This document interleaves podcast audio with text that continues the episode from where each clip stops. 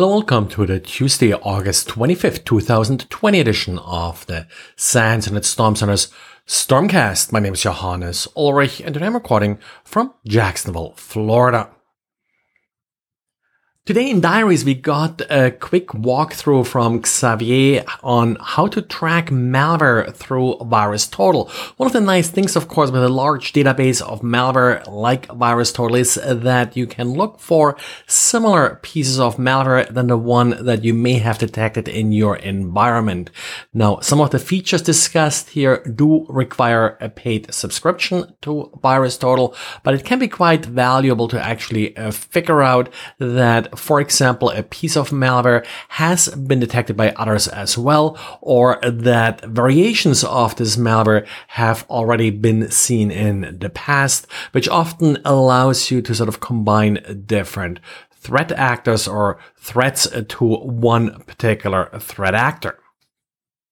And today, many school districts, at least in the United States, uh, did start their academic year again. And with that, of course, much of this happened online and it put some strain on commonly used online services. Zoom, for example, had some outages. There's also some talk about some issues with Microsoft uh, Office 365. Not sure if that was related uh, to the opening of the school year, but also some education specific services like learning management systems and such in part had a hard time coping with the large number of users, of course, working from home and starting school online. By the afternoon Eastern time, most of this looked like it was resolved. We'll uh, have to see throughout the week if uh, there are any uh, repeat issues like that. Uh, probably best uh, to be ready and have a backup plan.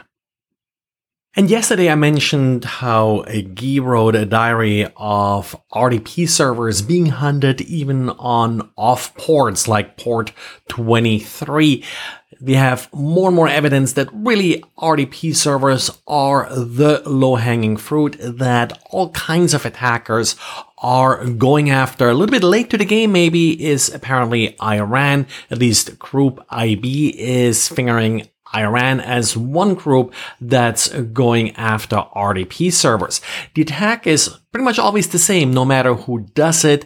And of course, attribution, always take it with a large grain of salt, but it comes down to password brute forcing, usually credential stuffing, and then maybe a privilege escalation thrown in for good measure. So if you do expose RDP servers, I understand it may be important for you to do that. Not everybody can turn them all off, but try to use an RDP gateway for additional uh, control and certainly watch your logs, audit your passwords, and keep those systems up to date. And talking about Microsoft, uh, Microsoft has opened its application guard for Office for public preview.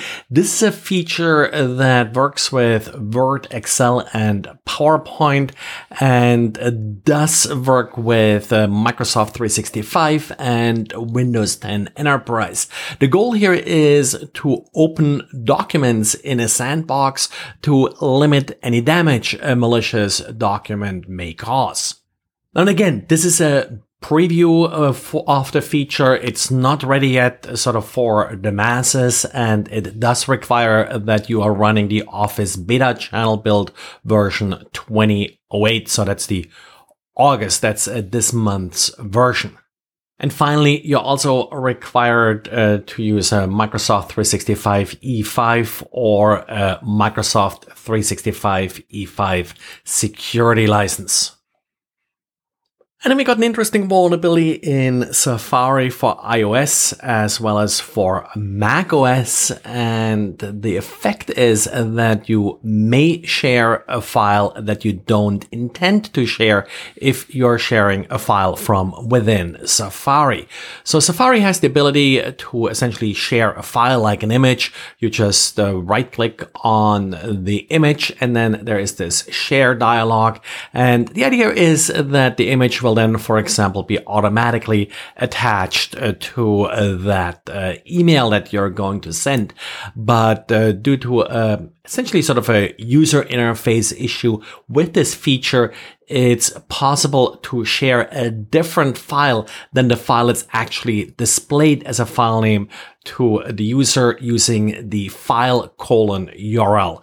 That will share any local file that the user has read access to.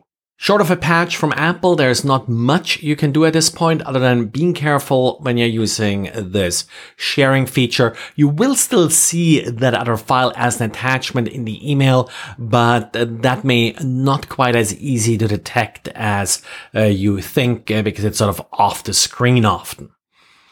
Well, and that's it for today. Thanks for listening and talk to you again tomorrow. Bye.